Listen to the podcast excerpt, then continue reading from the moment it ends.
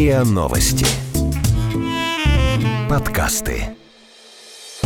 Как? Как вы? Как? Это дар Как такой? вы это? Как вы это делаете? Как? А давайте попробуем разобраться. Как вы это делаете? Так. Разговор с теми, кто делает. Это подкаст «Как вы это делаете?». Меня зовут Наталья Лосева, и в этом подкасте я традиционно говорю пристрастно с людьми, которые делают невозможное, неоднозначно интересное. Сегодня у меня в гостях человек прям, ну, как из книжки. Это Анна Агурина, парфюмер, химик, основатель своего парфюмерного проекта и обладатель карты таланта Франции. Здрасте, Анна. Здравствуйте, Наталья. Слушайте, вы знаете, вот для меня парфюмер это что-то такое вот, какая-то смесь из Дюскинда, фильма «Нюхач» и моих впечатлений из таких мест типа Грасса, да, вот старой парфюмерной фабрики. И кажется, что это либо какая-то придуманная профессия, либо мистическая, значит, либо что-то такое, в чем боишься разочароваться, потому что ну, очень много какого-то романтического флера. Кто такие парфюмеры? Парфюмеры — это те, кто создают ароматы. Там мало мистики, там много логики, есть немножко творчества. А в чем там логика? И химия, я так понимаю, да? Химия нужна для того, чтобы обладать логикой. Ничего не В понятно. парфюмерии нету ни одной химической реакции. Да ладно. Ну ладно, окей, есть несколько. Называются реакции Шифа, основание Шифа. А, и все, кроме А них так больше не бывает, ничего что нет. запахи смешались и получилось что-то отвратительное просто А, потому что... Или нагрелись, например, они. Это не совсем химия. Химия это когда у тебя есть А, Б и получается С. Вот. Так, давайте по порядку.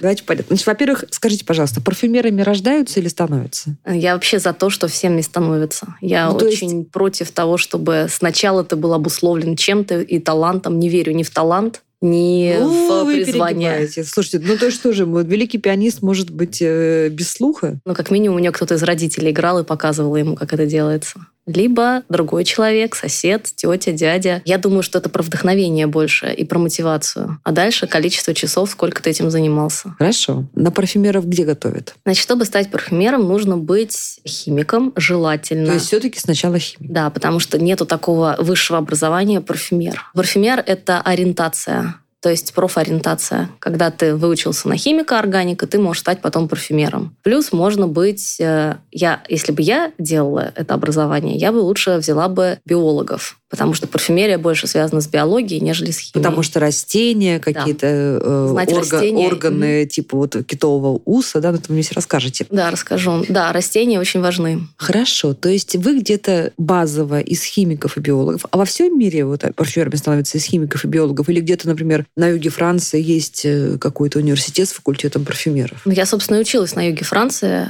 и я химик. Но вы там уже получали второй образ. Или вы, хи- вы химиком стали Я изначально Франции? была химиком, а дальше ориентировалась на парфюмера на юге Франции. Ага, а там, значит, есть какие-то магистратуры или аспирантуры? Есть еще другая школа, которая в Версале находится. Там ты можешь изначально 3, ну, 4 года, чтобы бакалавра получить по химии, отучиться, и дальше ты ориентируешься в процессе уже на парфюмера. То есть Из это чего полное Состоит экзамен, вот когда вы поступаете в эту магистратуру там, или аспирантуру. Значит, экзамен состоит из математики.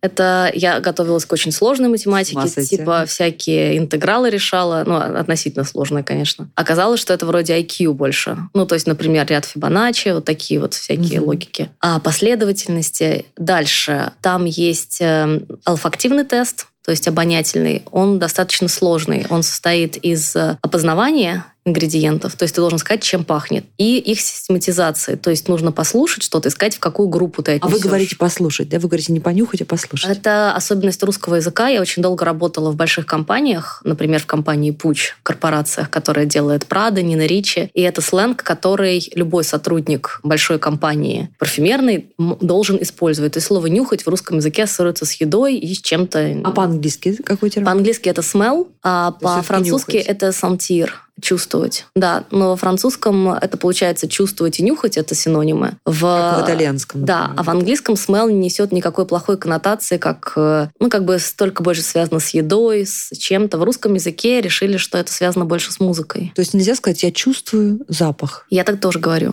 но надо слышать говорить. А можно это и другое, лучше нюхать, не использовать. Ага. Итак, вот этот тест, значит, вам там предлагают, что, какие-то баночки или какие-то Конечно, чашечки, там что-то лежит. Или Да. вы не видите, что там лежит? Там эфирные масла, они А, жидкие. масла. Ага. Конечно, ты открываешь, и написано 1, 2, 3, 4, 5, 6, 7, 8, 9, 10. Ты должен написать, что это, что 1, что 2, что 3, тебе дается какое-то время. Другой набор стоят цифры 1, 2, 3, 4, 5, 6, 7, 8, 9, 10. У них есть семьи. То есть первая семья, например, цитрусовая, вторая семья зеленая, третья семья будет животное и так далее. И тебе даются те же баночки, должен их рассортировать по группам. Вот. И последнее, тебе дается аромат, уже духи, то есть это композиция. И необходимо ее послушать, Разобрать. Разобрать и описать, эссе сделать. И А что сделать в этом эссе? Оно эссе, какое-то творческое а, или оно... Эссе, прям- в принципе, нужно для школы, для того, чтобы понять твою способность ам, к нюансам, к деталям, к тонкостям, способность различать оттенки. И дальше, в принципе, фантазировать. Потому что если ты не можешь в эссе описать флакон, в котором бы ты представил этот аромат, ты можешь его нарисовать. Я нарисовала. Даже флакон. Конечно. То есть, по сути, это как, знаете, когда ты читаешь в журнале статью про духи, у них есть какое-то описание, которое заставляет тебя, не слушая аромат, представить. Здесь обратно. Ты слушаешь аромат и пишешь эссе такое, чтобы человеку захотелось его послушать, и он понял, о чем речь идет. А есть ли там какое-то творческое задание, когда вы должны вот эти вот все баночки, часть из них смешать и какой-то тут же придумать аромат? Или это уже позже? Они поэтому тебя и учат, что ты не умеешь смешивать. Мгм. Да, то есть вообще образование строится так, что ты первым делом изучаешь сырье около четырех месяцев, и только четыре месяца ты ничего не смешиваешь. И только когда ты изучил его, ты Просто вот начинаешь... как гистологию, да, наверное, да? Как, как в тканях, когда изучают медики просто ткани Мгм. одну за другой, так и здесь просто учите, учите. И Мгм. сколько вот таких вот, э, вот, это, кстати, как назвать, что это? Источники Мы их называем компоненты, ингредиенты. Компоненты. Их очень много, но они отличаются, как сказать, в принципе, хорошо бы знать штук 500. Это прям очень широкая палитра. Но дело в том, что, например, есть лаванда, из лаванды можно получить эфирное масло, можно получить абсолют. Они получаются по-разному и пахнут по-разному. Есть лаванда из э, Болгарии, я очень люблю ее, она чуть фруктовая. Есть лаванда из Прованса, а есть лаванда из Крыма. И три эфирных масла будут пахнуть по-разному. Поэтому у тебя в коллекции может быть пять лаванд. И Понимаете? нужно их тоже различить? А Ну, вот тут уже такой вопрос, э, что не, на экзамене такое не делать, это очень сложно. Но потом, когда ты работаешь, понимаешь, что если ты хочешь более фруктовую лаванду, лучше купить масло из Болгарии. Если ты хочешь больше ароматическую, лучше купить аспик какой-нибудь из Франции. Смотрите, а все э, ингредиенты все уже в маслах. То есть нет такого, знаете, как я видела, там в Грассе там стоит, ну, для тех, кто не знает, Грасс это такой один из культовых, наверное, да, парфюмерных центров, там есть фабрика музея, и очень-очень много сохранилось разных э, деталей, оборудования вот э, старинного, и там какие-то ступочки, такие какие-то там пестики. Было полное ощущение, что такой сидит человек какой-то, знаете, такая ведьма в какой-то там заросшей зеленью доме, вот она там толчет что-то вот в этих ступочках и смешивает. Нет? Вам надо к нам в лабораторию в Москве прийти. Все по-другому, все инновационное Это уже. так раньше было. Но это примерно как люди представляют себе и декорируют аптеки сейчас, да? Мгм. Что в аптеках Для тоже есть ступки. такого романтического. А на самом деле, когда мы получаем сырье, сырье бывает разное. Бывает жидкое, бывает твердое. Например, смола ладана твердое сырье. Ее нужно что, тереть? Да, Нужно- поэтому ступка пригодится. Ага, все-таки есть А, ступка. всё-таки ступка Утешила бывает. меня. Да, потом что еще есть? Есть эм, порошки. Порошки тереть не надо, но их надо по-другому взвешивать. Соответственно, их уже пипеткой не наберешь, они не жидкие, не твердые. Ну, наверное, и все. Да, то есть либо жидкое сырье, либо смолистое, либо ну, порошковое. Давайте закончим с обучением. Как выглядит ваша дипломная работа вот у вас, парфюмеров? Ну или, не знаю, что там, государственный экзамен, что там Когда я училась, был спонсор. То есть э, у школы каждый год есть компания, которая предоставляет ингредиенты и дает задания одновременно для всех студентов. И это было в 2012 году. Соответственно, мое задание было аромат с розой, который был бы восточный. То есть очень легко сделать ароматы с розой, которые будут прозрачные, типа как пион, такая вот садовая роза. А они хотели, чтобы он был именно с бальзамическим таким вот сумрачным оттенком. И это сложно. Соответственно, надо было сделать этот аромат, потом надо было сделать к нему банную линию, нужно было сделать к нему флакон, либо То есть, как-то... ну, как мини-фабрика получается, да, Да, нужно было сделать выпускник? упаковку, и нужно было сделать ролик. То есть ты полностью делаешь продукт, его Ничего показываешь. Да. И дальше эта же компания, которая спонсор, они являются жюри, и они оценивают. Что нужно сделать, чтобы провалить, чтобы тебя не аттестовали?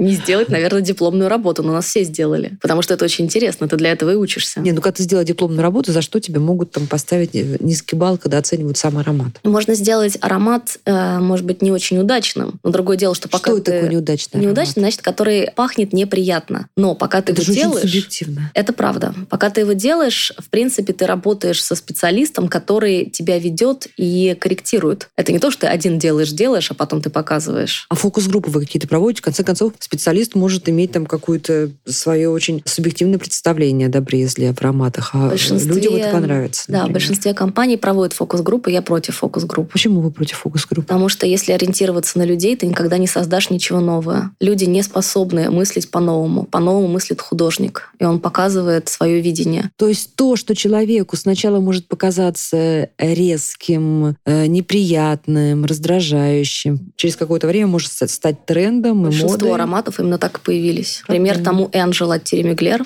который в форме звезды. Когда эти духи запустили, они пахнут сжженной такой, знаете, сахарной ватой с цирка и сырым Петербургом, когда дождь прошел, и ты в подвале. Мне так нравится, как вы все это описываете. Да, это работа такая. И э, ну, обычно духи либо сырой Петербург, либо сахарная вата. А сочетание пачули с вилтолом и с ванилином, с этими двумя компонентами сладкими, дает очень странный, э, странный, необычный какой-то такой образ. И когда эти духи показали, ни один человек на фокус-группе не сказал, что он их купит. Ни один. Соответственно, человек, который их придумал, э, парфюмер, он же придумал, между прочим, и Нина Ричи, Яблочко. э, Ага, кстати, Нина, они же стали такие просто попсовыми Именно. духами, да? вот. Мгм. И тот, кто заказ делал, сам Терри Мюглер, они не расстроились, они их запустили все равно. Потому что это риск. То есть они людям не нравятся, но зато у них есть характер. Как понимаете, любой человек, который очень адаптивный, мягкий, такой добрый, он, как называется по-русски, ни рыба, ни мясо. Вроде как бы да, а вроде бы и нет. А вот нравятся те, которые, может быть, не очень приятные, но яркие, классные. Соответственно, если бы они запустили эти духи везде, то это было бы слишком эм, инновационно. Поэтому они сделали так. Они запустили их в одном магазине в каждой стране по всему миру. А дальше стали о них писать. О том, что когда такие духи стали носить, где передозировка сладких молекул, но на фоне них находится еще что-то такое сырое и горькое, эти духи стали привлекать внимание. О них стали писать журналисты, стали выходить подкасты. Тогда они расширили до 10 магазинов в, в каждой стране. И так постепенно Терри Миглер стал бестселлером. Как вы это делаете? Разговор с теми, кто делает. Кстати, вы курите? Нет, А парфюмеры вообще могут курить? все почти курят. Да вы что? То есть это не мешает? Я не знаю, как они курят. Мне Потом мешает. мы поговорим с вами про профессиональные болезни. Ну, давайте закончим, не, не знаю, закончим или продолжим с духами. Смотрите, создали новый аромат. Но ведь даже я, как дилетант, знаю, что звучание этого аромата, правильно я использую термин, а, очень зависит от э, кожи, от индивидуальных выделений человека. Вот как вы это тестируете? Как вы понимаете, что для, там, для большинства, не знаю, людей э, при контакте вот с э, ферментом естественным человека эти духи раскроются правильным образом? Или это только вот эмпирическим путем можно выяснить? Значит, вы правы, да, что на коже живут разные микроорганизмы, разные бактерии, и, собственно, то, как духи на вас пахнут, зависит от того, какие бактерии на вас живут. Тип бактерий, который на вас живет, зависит от того, какими болезнями вы болели, что вы ели, что с вами было и какая у вас генетика. Соответственно, а, когда парфюмер создает духи, он создает их не под человека, не под кожу, он создает их так, чтобы они красиво звучали с блоттера. Блоттер — это бумага, на которую наносится аромат в магазине. А Наконец-то я дальше- знаю теперь, как это называется. да, это называется блоттер. А дальше человек, собственно, тестирует это на коже и смотрит, какова будет магия,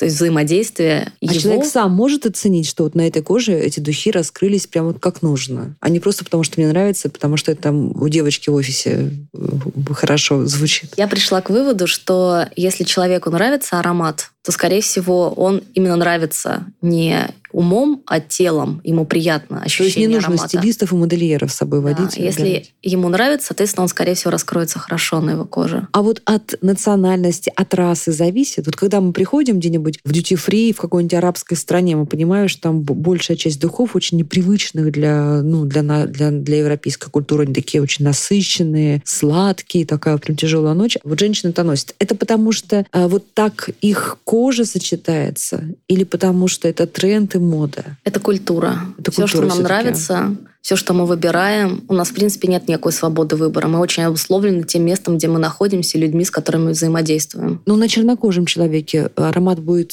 звучать так же, как на европейце? В принципе, на, если мы возьмем один аромат, на вас и на мне он будет звучать по-разному. Но тут вопрос, насколько по-разному. А я не думаю, что на темной коже, на смуглой коже эти духи звучат лучше. Вопрос в том, что они им более знакомы, и это их традиция носить такие ароматы. Они просто не смогут носить ничего того, что люди выбирают Японии. Например, акватические, тонкие, деликатные духи. Это для них не парфюмерия. И наоборот, представляете себе японца, который он душил сам муаж. Он же даже не сможет часть, на работу прийти. Это часть просто какой-то вот идентификации культуры все-таки получается. Конечно, это код. А не, а не физиология. А вот насколько допустимо, когда а, женщины встречаются и пахнут одинаковым парфюмом? Или вот когда встречаешься в одинаковом платье, то есть не очень комфортно. А с духами как? Никогда об этом не думала. Платье очень заметно. Большей частью ароматы люди воспринимают... Но он тоже сидит по-разному. По-разному и не настолько, чтобы не отличить, что это не один и тот же. Я думаю, что большинство ароматов люди воспринимают неосознанно. То есть это проходит как какая-то часть образа. Это не как платье. В отличие от визуальных образов, от музыки,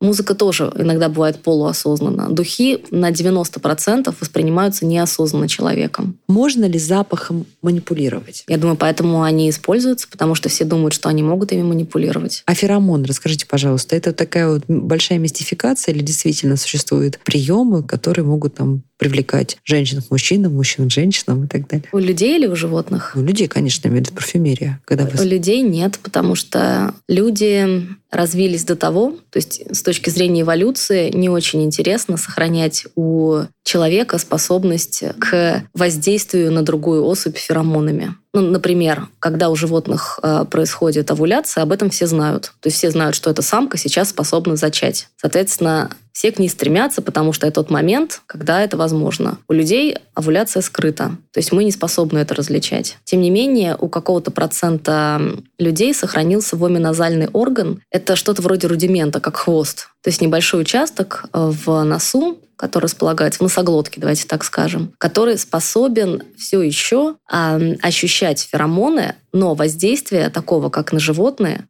не будет уже. То есть разум человек не потеряет. Именно. То есть наш разум развился до того, что он не способен быть так э, зависим. плоско, да, зависим от запаха. То есть я слышала историю о том, что в каком-то НИИ разбили чан с феромонами. И в этот день у смены, которая работала, было плюс 45% к плану. А, то есть они хорошо очень работали. Одним mm-hmm. словом, если кто-то носит феромоны, то в лучшем случае, даже если ты способен их услышать, то есть ты относишься к тому проценту людей, у которых сохранился этот рудимент, у тебя будет хорошее настроение. Так, значит, все-таки в парфюмерии вы используете феромоны, феромоны животного происхождения, то есть, ну, ничего. Нет. А что это тогда? Феромоны относятся к типу гормонов. И гормоны — это фармацевтика. Мы не можем использовать э, ничего того, что было бы опасно для человека. Чан с феромонами, это что значит? Что там Чан было? с феромонами очень... А феромоны широко используются для сельского хозяйства. Вот. Как они получаются? Из чего Феромоны их берут? это синтез, это как лекарство. А, то есть это синтетические феромоны? А, конечно. Так, хорошо. Когда мы видим в рекламе духи с феромонами, это что? Я такие рекламы не видела. Видела в интернете иногда, что их в продают. Я думаю, что вы путаете с афродизиаками. Нет, ну в рекламе это звучит именно как феромон. Я таких, правда, не видела никогда. То есть если мы, видим, если мы видим объявление, что э, духи с феромонами, значит, мы сразу понимаем, что это какие-то малограмотные мошенники э, пытаются что-то нам втюхать. Я, наверное, бы так сказала, да, соглашусь Хорошо, с, с афродизиаками давайте поговорим. Афродизиак — это те вещества, которые издавна то есть очень-очень давно считается, что могут воздействовать на сознание людей. Но они не животного происхождения, они получаются из, из растений, да. из каких-то ароматов. Они из животных тоже могут получаться. Из животных тоже могут да. получаться. Но это да. не гормоны. Например, бобровая струя получается из бобра. Бобер выращивается на ферме из-за шубы. То есть в любом случае животное будет убито до тех пор, пока люди пользуются мехами. Вот, соответственно, субпродукт, то есть дополнительно, это его экстракция из железы, которая используется для лечения. И в том числе много ароматов, особенно в 80-х, 90-х, были сделаны из бобровой струи. И он тоже является афродизиаком. Какая там биохимия воздействия афродизиака? Например, говорят про имбирь, я никогда не проверяла на себе, то есть нужно сделать какие-то опыты, и никто этими опытами не занимается. То есть сразу скажу, что нет клинических исследований, которые доказывали бы это действие. И более того, любые клинические исследования, например, что лаванда успокаивает, доказывают, что такого нету. Ну, очень грубо скажу про имбирь. Если ты делаешь чай с имбирем, мы очень часто делаем чай с имбирем в нашей культуре, я имею в виду в русской, когда мы болеем, либо когда холодно. Ну, то есть начинается простуда, вот такой вот чай, имбирь, мед, лимон. Вот такой набор. Соответственно, если ты вдыхаешь запах имбиря, то сердце начинает биться быстрее. Когда сердце начинает биться быстрее, кровь быстрее перекачивается, тебе становится теплее. Это может трактовать как, что ты согреваешься. Во Франции имбирь используется для возбуждения. То есть ты понюхал имбирь, у тебя начинает кровь идти быстрее, ты возбужден. Вот, То есть в каждой культуре получается разные интерпретации, да, вот эта реакция. Хорошо, давайте еще проще спрошу. Есть ли э, ароматы или духи или компоненты, которые действительно способны, вот нанесешь на себя, и все женщины твои, ну или все мужчины твои? Прикольно. Я думаю, если такое было бы, бы такое давно бы уже где-нибудь использовалось. Тут, наверное, знаете, в чем дело? В том, что вообще, в принципе, нет такого, чтобы на человека однозначно это воздействовало. Даже в любом лекарстве написано, что есть группы людей, на которых это лекарство воздействовать не будет, что есть побочные эффекты и так далее. Поэтому вообще все, что связано с человеком, никогда не бывает стопроцентной выборкой. Это первое. Второе, что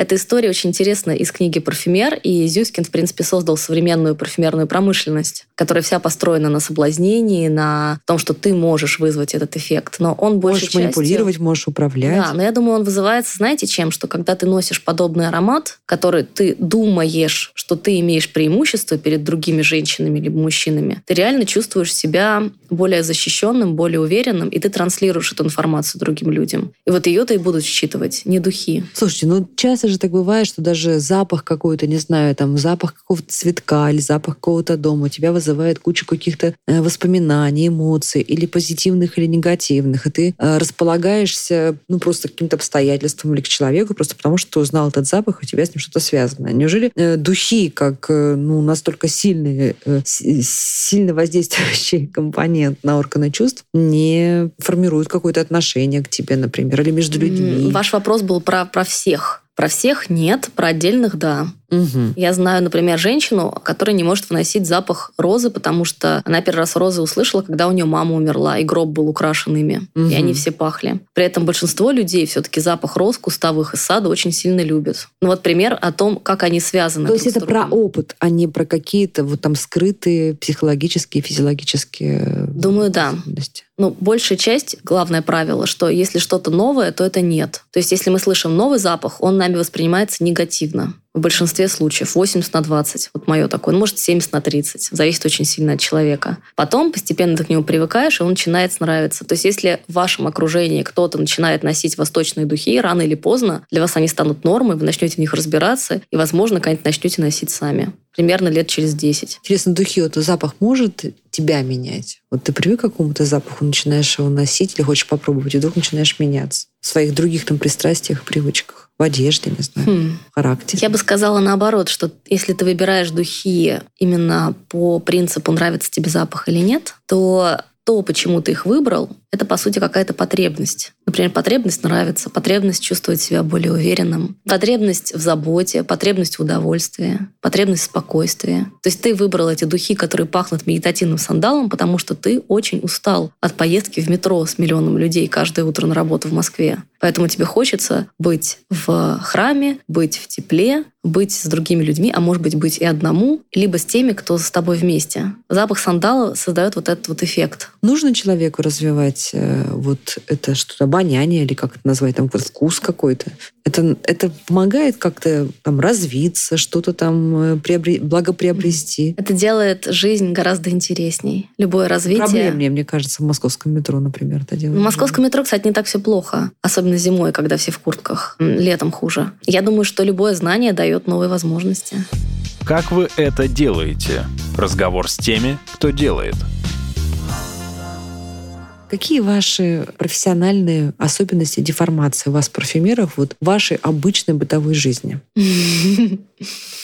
Что для Большинство вас историй про парфюмеров, что им нельзя плавать в бассейне, нельзя есть перец, все ерунда. Единственное отличие парфюмера от непарфюмера — это а, осознанное отношение к запахам. Когда я захожу куда-то, я их слышу осознанно. Вы заходите в метро и такие, угу, В метро, кстати, классный запах. Чеснок. Нет, в метро это особый запах теплого воздуха, который прогоняется через вентиляторы. А потом на эскалаторе пахнет пылью, на которая собирается на лампочках, знаете, которые освещают. И вот этой вот резиной, которая перематывается. В самом а, поезде если форточка открыта, такие еще остались, пахнет вот этим вот э, жженым, знаете, я не знаю, как мазутом или еще чем-то иногда. А вы можете вот услышать запах и так себе, о, интересно, я это использую? Конечно, в этом-то и есть вся задача. Угу. То есть вы буквально вот каждую минуту, где вы там путешествуете, перемещаетесь, в любой момент вы можете услышать какой-то компонент, который вас там вдохновит на что-то. Стараюсь, это важно. Как вообще вы придумываете запах? Вот какая процедура? Вот вы, мы начали с того, что вы такой, вы такой математик, я вижу у вас такой жесткий характер, вы очень логичная. Значит, расскажите, пожалуйста, алгоритм. Как вы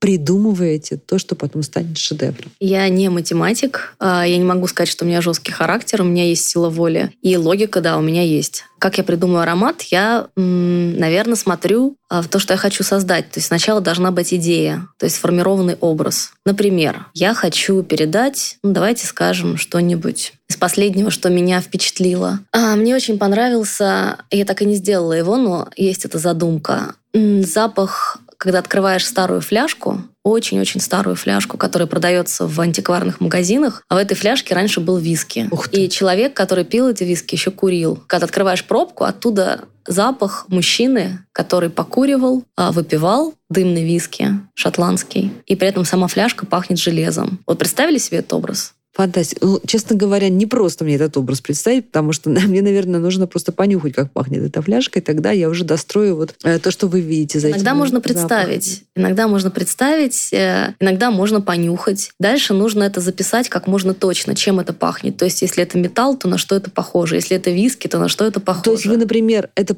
этот металл похож на старые ключи, которые я долго держала там в... Не совсем. Мне нужно переводить дальше уже на ингредиенты. Этот металл похож mm-hmm. на альдегид 12 Вот так вот. Ах, вот так даже. И дальше я записываю формулу, где каждый компонент, который э, входит в состав, он отвечает за особенность запаха, который я представила. Я смешиваю их, и сравниваю тот образ, который в голове, с тем, что получилось. Так делаю много-много попыток, пока они не совпадают. Они никогда не совпадают 100%, они приближаются более или менее. И, в принципе, любой парфюмер, если вы еще будете когда-то брать интервью, никогда не доволен, потому что никогда не происходит стопроцентная материализация. Ну, то есть вы способны вообразить этот запах таким образом, я имею в виду до того, как вы начали раскладывать на формулу, что вы просто его ну, физически чувствуете? Или конечно, как это? Или конечно. Это... Все духи делаются через тело. Я его представляю, но условно, если я была бы художником, я закрыла бы глаза и представила свою картину, даже если она фантазийная. С художниками понятно, и с музыкой Здесь понятно. то же самое. Э, там, соответственно, композитор может услышать, парфюмер может представить запах. Вам когда-нибудь снились сны с запахами? Ну, конечно.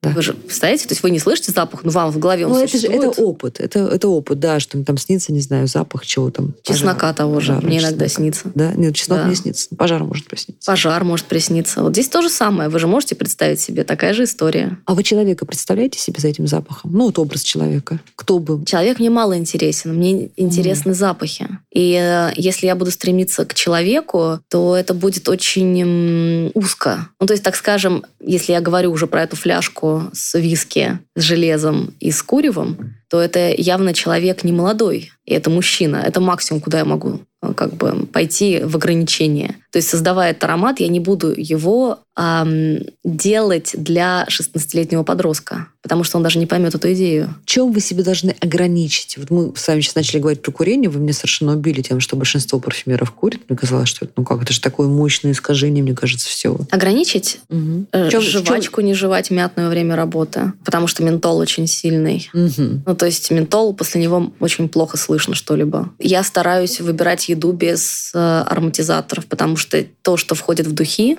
компоненты, они же используются в еде. Те же самые молекулы. Ими также ароматизируют еду. То есть я не хочу есть свои компоненты, поэтому я стараюсь. Но это моя собственная философия. А это очень сложно, потому что большинство еды ароматизированы mm-hmm. уже сейчас, и будет больше и больше. Это большой бизнес. А что еще? Тут скорее, знаете, про вопрос, как ты думаешь. Вот то, что вы сказали, что и вы, Анна, каждую минуту думаете о запахе, я бы хотела очень. Но голова занята всякими, а как сюда доехать, а как отсюда выбраться теперь, а теперь что вот это. Хотелось бы больше иметь времени такого ментального, созерцательного, нежели какого-то деятельного. Какие у вас бывают профессиональные заболевания или противопоказания? Ну, если у вас насморк. Ну, кстати, при насморке, если он не совсем такой глобальный... Тотальный. Да, тотальный, то, в принципе, запахи слышны, А у меня скорее, даже еще до того, как я начала заниматься парфюмерией, были гаймориты. Вот гайморит гораздо хуже, когда нос не заложен, но запах ты не слышишь никакой, даже спичку. Вот. И, но тем не менее, потом они прошли потихонечку. То есть эти гаймориты были на фоне вот ваших э, занятий интенсивных? На мой взгляд, гаймориты связаны скорее с какой-то... Когда ты перетрудился, устал. И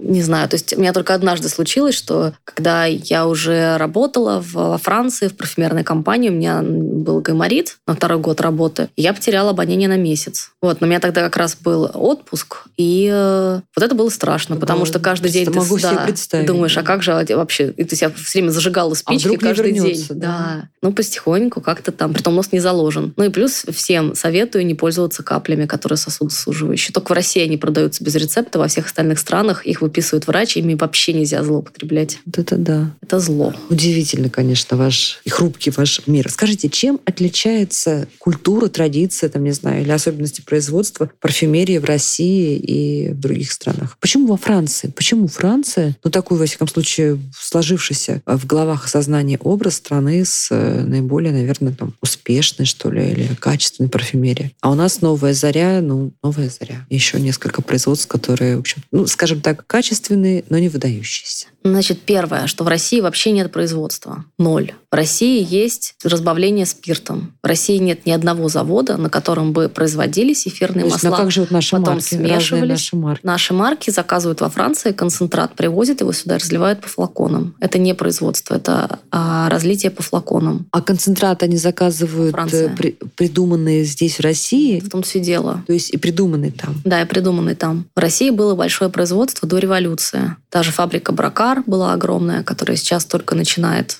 чуть-чуть как бы вот делать То есть традиция продукты. у нас была какая-то, да? да? но И после революции новому обществу духи не нужны были, потому что они были признаком чего-то буржуазного, угу. чего-то не свойственного советскому рабочему. Поэтому осталась, по сути, новая заря, которая стала делать мыло. Потом уже потихоньку стали делать свои духи. Тот же самый ландыш серебристый и много-много других ну, красная ароматов. маска, да. которую, как э, говорят, навеяла Шанель номер пять. Или это тоже букет миф? императрицы, по а, большому счету, навеял, да. Угу. То есть духи, которые делали для императрицы, я не помню, какой конкретно, и эту формулу просто переделали под советских женщин, оставив тот же самый яркий аккорд гвоздики. В принципе, все духи того времени, то есть начала 20 века, были с ярким аккордом гвоздики, сейчас он абсолютно не модный. Потому что для нас, ну, для вас и для меня это бабушка. Это что-то такое, что мы с собой не хотим ассоциировать. То есть правда, э, кстати, аромат да. прошлого. Таких очень много, кстати. Тот же самый ландыш, никто не хочет им сейчас пахнуть, потому что это уже скорее наши родители, это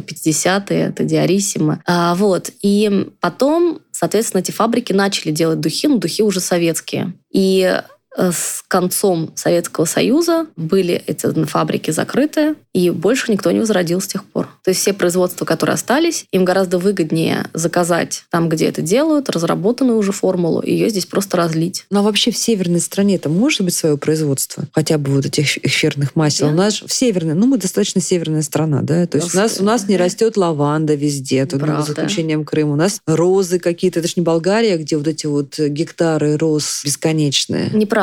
На самом деле у нас очень много растений, которые раньше использовались, и мы их тоже поставляли. Но, Даже поставляли? Конечно. А, Мы до например, сих- что мы поставляли? Мы до сих пор поставляем бобровую струю, ту самую упомянутую, потому что ну, еще в Канаде убивают бобров. Больше нигде такого не делают. Дальше мы поставляем эм, сосну, мы поставляем шалфей, и березу, деготь. Вот, то есть это то, что осталось. Дальше есть крымская лаванда, а, которую тоже можно как бы считать нашей, но вопрос в том, что надо ее культивировать. Это огромные вложения в выращивание, в знания, в поля. То есть это агробизнес, который требует и знаний, и умения. Вопрос, кому ты будешь это продавать. Рынок сбыта, конечно, Конечно. Поэтому если бы а, появилось бы производство, появился бы и тот, кто выращивает. Потому что во Франции как раз сейчас, два года назад, Грасс э, попал в ЮНЕСКо. Вы слышали об этом, Наталья? или Нет, не Что слышала. ЮНЕСКо бывает не только с историческими и природными местами. ЮНЕСКо еще имеет категорию человечность, humanity. Это те места, в которых есть то, что может передаться только от человека к человеку. То есть знания. И имелась в виду сама традиция, да, вот это мастерство, которое да. парфюмеры передавали. Ну, то есть нельзя прочитать ни одну книжку и научиться делать духи. Духи можно учиться только если ты сидишь с кем-то, кто передает эти знания и показывает тебе как. Соответственно, Грасс... В России, наверное, была просто прервана эта традиция. Да, в России, в России она была прервана. И те самые знаменитые духи Шанель номер пять, про которые вы говорили, они сделаны были в Москве. Да вы что? Да, то есть Эрнест Бо, парфюмер, работал тогда в Москве. Он был экспатом, он жил в России, и он создал эти духи здесь, потому что здесь было удобно работать, здесь был большой бизнес. Сейчас тоже очень много экспатов, только они не в парфюмерии. А теперь отвечая на ваш вопрос, почему Франция? Франция вообще уникальна тем, и я думаю, это связано с королем как раз их, который солнце. Он, в принципе, во всем мире создал образ того, что самое лучшее во Франции, что не возьмите. Коньяк, шампанское, алкоголь, одежда, сумки, обувь. Хотя в соседней Италии делают ничуть духи не хуже. Но этот образ — это как бы, по сути, пиар который Франция создает вокруг себя. Еще же школы, вы же сами только что говорили о наследственности и Это правда. преемственности. Это правда. Плюс еще культивация, наверное, культивирование, да, ну уж так сказать, традиции, о том, что знание важно, и это образование очень дорогое. Ну, плюс еще. ты уважаемый человек, да, на тебя все смотрят, парфюмер пошел, да, если Думаете? Ну, мне кажется, да, что... никто не знает. Мне, слушайте, мне кажется, что вот на, на каком-то локальном уровне это тоже очень важно, понимаете, когда сохраняются мастерство и, и семьи каких-то там, не знаю, там ремесленников, какие-то сословия. Это тоже важно. Давайте я вам скажу самую большую зарплату общество. Парфюмера. Да. Если ты очень классный, супер известный парфюмер, который сделал прекрасные духи, тебя печатают в журналах, с тобой интервью уберут, и ты работаешь в компании, в лучшем случае ты получаешь 10 тысяч евро в месяц. Это топ, выше этого нету. Я думаю, в Москве general менеджер любой компании, который неизвестный, который ставит печать и отвечает меньше всего, не создает, получает примерно то же самое. Во Франции тоже. И в Это есть во Франции. В России вообще нету. В, в России вообще парфюмеры-энтузиасты. Да. Ну, неправда. Я бы назвала себя профессиональным парфюмером, просто я работаю в России. Я уехала из Франции осознанно.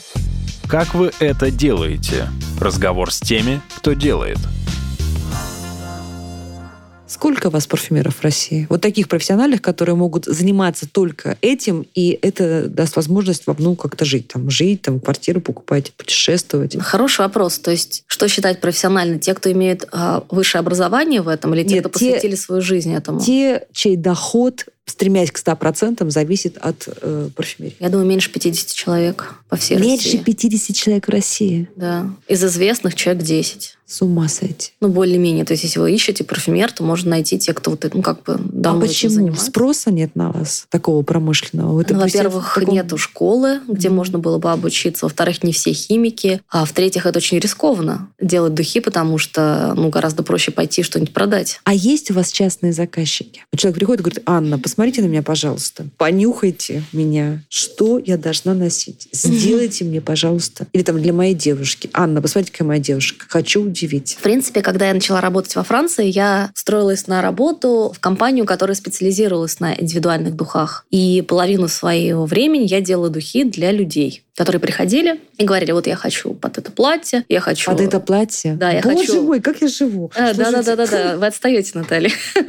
Вам под ваше черное точно нужно что-нибудь с черной розой или с черной орхидеей. А я тоже шучу. Одним словом, это то, с чего я начала, и мне это нравится. Мне нравится делать духи для людей, потому что я могу, наверное, разбираться в том, они же все меня обманывают, что есть правда, где есть их сущность. И то есть в чем вы с ними разговариваете сначала? Большей частью разговор не помогает. В разговоре а в чем человек они вас обманывают? Ну, они рассказывают, что очень что-то не любят или что-то любят и что они хотят. А Про потом... запахи. Конечно. Говорят. А потом, когда ты даешь компоненты послушать, оказывается, что все наоборот. И добраться до того, что человеку доставляет удовольствие, это достаточно сложно, потому что мы сами редко в себе разбираемся. Собственно, я делаю духи индивидуальные, ну вот в рамках своей компании, которая называется Perfume Project, проект парфюмер, уже пять лет. И во Франции столько же делала. И это как бы целая такая история, потому что каждый человек приходит к какой-то своей задаче. Я вам сейчас вы спросили, приведите пример. Я думала, какой? Наверное, расскажу про прошлую неделю. Была пара, которая пришла,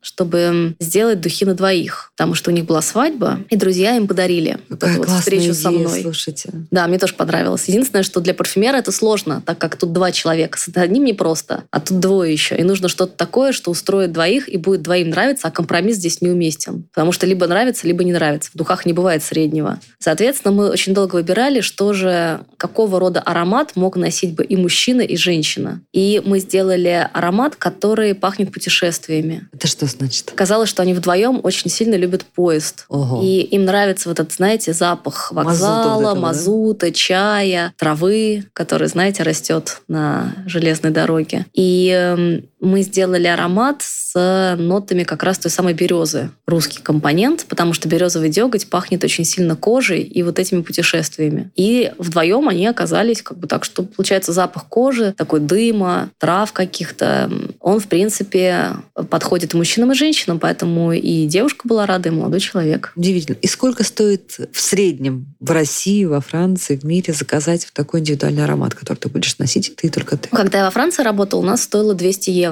за о- один аромат. А в Москве сейчас у нас цена 10 тысяч. Про других я не знаю. Ну, то есть это что значит? Это вы даете, вот вы разрабатываете саму концепцию, вы же формулу не даете? Вы даете а флакончик? не даст э, ничего, для Ничего. человека. То есть да. вы даете флакончик. Я даю И- флакон. И, чтобы мне повторить этот аромат, я должна, чтобы у меня был свой мастер, который Должны мне позвонить. И вы, что, у вас там, за- вы такой смотрите картотеку, так, лосево. М. Именно. Или название ваше, которое вы придумаете. Но все равно будете смешивать как бы заново все это. А, у меня есть формула. Самое сложное придумать формулу, а повторить ее это 5 минут. Так все-таки каждый раз, когда вы формулу повторяете, точно написано, вы получаете один и тот же аромат? Если я имею то же самое сырье, то есть моя лаванда 2019 года не очень сильно отличается по запаху 2016 года, то будет запах очень-очень похож. То есть это проблема с натуральными, потому что их качество зависит от урожая. А почему же тогда другой парфюмер не может повторить эту вашу формулу? А потому что он не знает, где я купила эти компоненты. Ах, вот как. И вы это еще скрываете, наверное, друг от друга. Да, плюс, когда я даю человеку формулу, я не пишу в ней на состав синтетических молекул, я пишу, чем они пахнут. Например, есть молекула колонь,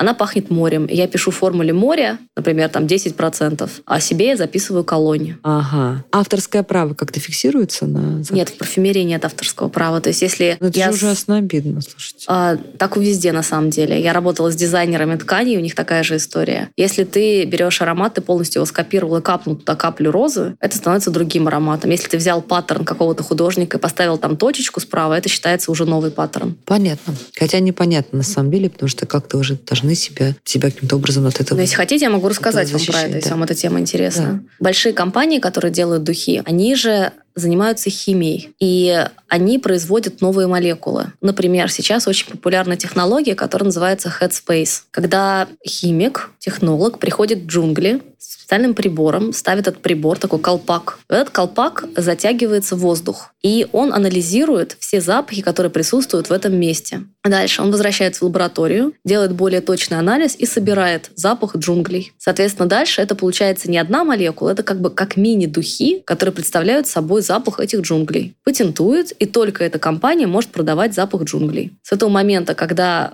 вы, например, в Китае находитесь, вы увидели, что эти духи популярны, вы хотите их скопировать, вы анализируете, а у вас этого нету, потому что это патент. То есть единственное, как можно защитить себя при производстве духов, это использовать уникальные молекулы, которые принадлежат только тебе. А как еще технологии изменили подход э, к парфюмерии? Последнее, что меня поразило, это была лекция на выставке в Милане. Это большая выставка по нишевой парфюмерии, где тоже проходит конференция. Там показывали, как работают роботы. То есть, когда я делаю формулы, а, я пытаюсь найти красивое сочетание между, ну, там, скажем, 10 молекулами. И мне для этого нужно большое количество попыток. Но на самом деле то, что я делаю, это алгоритм. Больше этого, меньше того, больше этого. Поэтому нужна логика. То есть, чтобы ты мог анализировать, почему тебе не нравится то, что ты сделал, и что нужно сделать, чтобы это улучшить. Это, как сказать, в принципе, способность анализировать, не более того. Но если вы нальете все 10 компонентов, которые вы хотите сочетать в прибор, и попросите его сделать вариации, а потом эти вариации наносить на блоттеры, он сделает это за ночь. То есть то, что нужно 6 месяцев, он сделает вам ну, около, например, там 150 тысяч комбинаций. При этом, где будут очень шаги микро отличаться друг от друга. То есть парфюмер такие тонкости уже делать не будет. И дальше вы берете каждый лист и слушаете, прям проводите носом. Здесь меньше концентрации, здесь больше этого. И находите, где пахнет классно. Например, в ячейке 145 пахнет здорово. Ну, то есть Нажимаешь- человек все равно не исключен. То есть мастер не исключен из да, этого, тот, да? кто Это- делает выбор, пока не исключен. Хотя, вы знаете, я сейчас послушала музыку, которая электронная, которая Мгм. полностью компьютером создана, и она в принципе, не отличается от... То есть я не могу различить, где музыка Баха, а где музыка компьютера. Но музыка компьютера сделана на основе алгоритмов, которые сделал Бах. Это очень важно. То есть пока с духами то же самое. То есть вопрос, насколько хватит наследия, да? И когда да. да, да, да. Нет, на самом деле, то есть человек сейчас даже не тот, кто смешивает, угу. а, а человек тот, кто придумывает новые идеи. Так может быть и струю бобра уже скоро можно будет синтезировать э, химическим способом, там и, и вот эту лаванду фруктовую, которая вам нужна, или... На самом деле, конечно, все они уже давно есть. Вопрос в том, Отличи... что... Вы сможете отличить? Я могу отличить, конечно. Это очень легко, на самом деле, потому что когда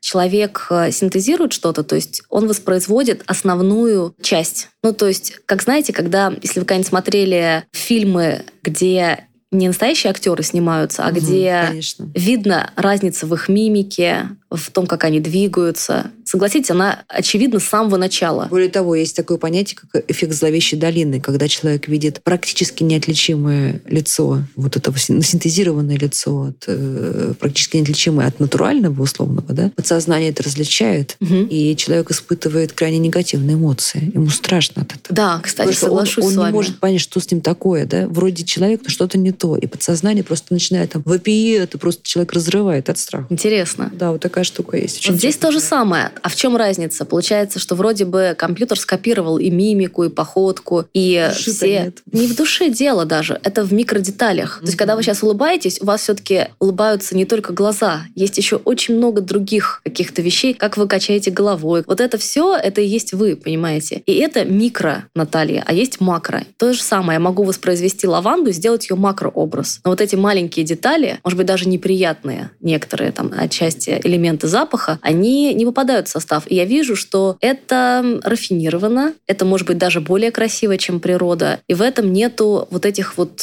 деталей, нюансов и угловатостей. Мне невероятно интересно все, что вы рассказываете. Спасибо, Наталья. Какая мода на духи сейчас? На что нужно обратить внимание ну, в 2020 году, например? А, значит, мода, какая сейчас есть. Значит, первое, что я заметила, это то, что очень сильно популярны духи на тему наркотиков. Да ладно? Да. То есть сейчас уже почти каждая уважающая себя компания сделала аромат на какой-либо наркотик. То есть табак уже не считается. Мне кажется, это, отвратительно. Слушайте. Дело в том, что Например, когда компания делает запах кокаина, они не воспроизводят запах кокаина, они воспроизводят впечатление, какую-то эмоцию и какую-то связь. Вот запах каннабиса уже больше похож на запах каннабиса. А э, какие еще я видела? Также напитки всякие. Года четыре назад появилась интересная тема делать запах вина в духах, потому что, в принципе, запах вина не считается приятным в парфюмерии. Это как часто пахнет изо рта человека, который выпил. И когда первый раз компания сделала духи, это был э,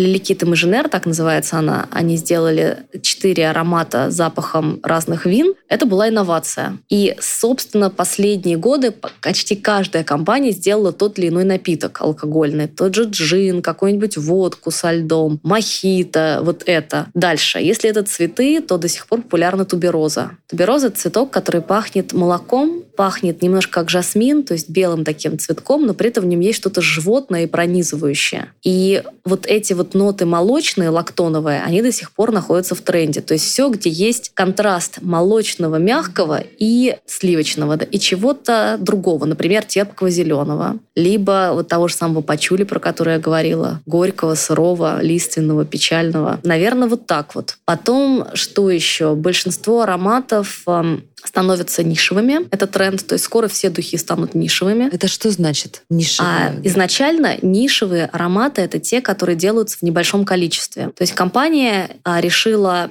сделать небольшую линейку, например, сделать, ну, например, 2000 штук духов, которые будут продаваться там в нескольких магазинах по всему миру. Они редкие, то есть вероятность того, что, как вы говорили, ты встретишь женщину в таком же платье, а, а женщину с таким же ароматом, либо мужчина, она очень низкая, потому что их всего 2000 штук. И большинство компаний современных а, поняли, что людям очень хочется этой индивидуальности, уникальности. Но тут в чем проблема? В том, что когда ты делаешь 2000 штук, ты заказываешь мало флаконов, мало сырья. Это, Это производство дорого. дорого. Поэтому себестоимость у таких компаний выше гораздо. И они продаются дороже. Так вот, большие марки, например, Estee Lauder, хитрые ребята, они поняли, что всем хочется именно чего-то уникального, а уникальное — это значит редкое и дорогое. Поэтому они создают духи, которые в наших головах создают впечатление, что они редкие, и дорогие. Дорогие это уже не в головах, это ценник, то есть они стоят, там, например, 16 тысяч рублей, 20 тысяч рублей, 28 и так далее. А то, что редкие, это создается с помощью всяких специального сайта красивого, корнера в магазине, образа. То есть чисто маркетинг. Абсолютно. И большинство компаний уже выпустили эксклюзивную линейку, селективную линейку, нишевую линейку. Любой бренд, например, те же духи Шанель, у них есть линейка, которая продается в любом магазине, а есть линейка, которая продается не во всех магазинах, и она стоит дороже. И это вот тренд, что более-менее все марки становятся нишевыми, потому что покупают именно эти духи. Слушайте, это была очень полезная информация. Я так для себя решила, что точно лучше дозрею прийти э, к парфюмеру, попросить какой-то индивидуальный запах. Приходите. С риском, что мне недалеко отсюда. Друзья, это был подкаст «Как вы это делаете», где я говорю пристрастно с людьми, делающими невозможно, неоднозначно интересно. И сегодня у меня в гостях была парфюмер Анна Агорина. Спасибо, Наталья. Вы слушали эпизод подкаста «Как вы это делаете». Автор и ведущая подкаста Наталья Лосева. Подписывайтесь на подкаст на сайте ria.ru в приложениях подкаст с Web Store и Google Play.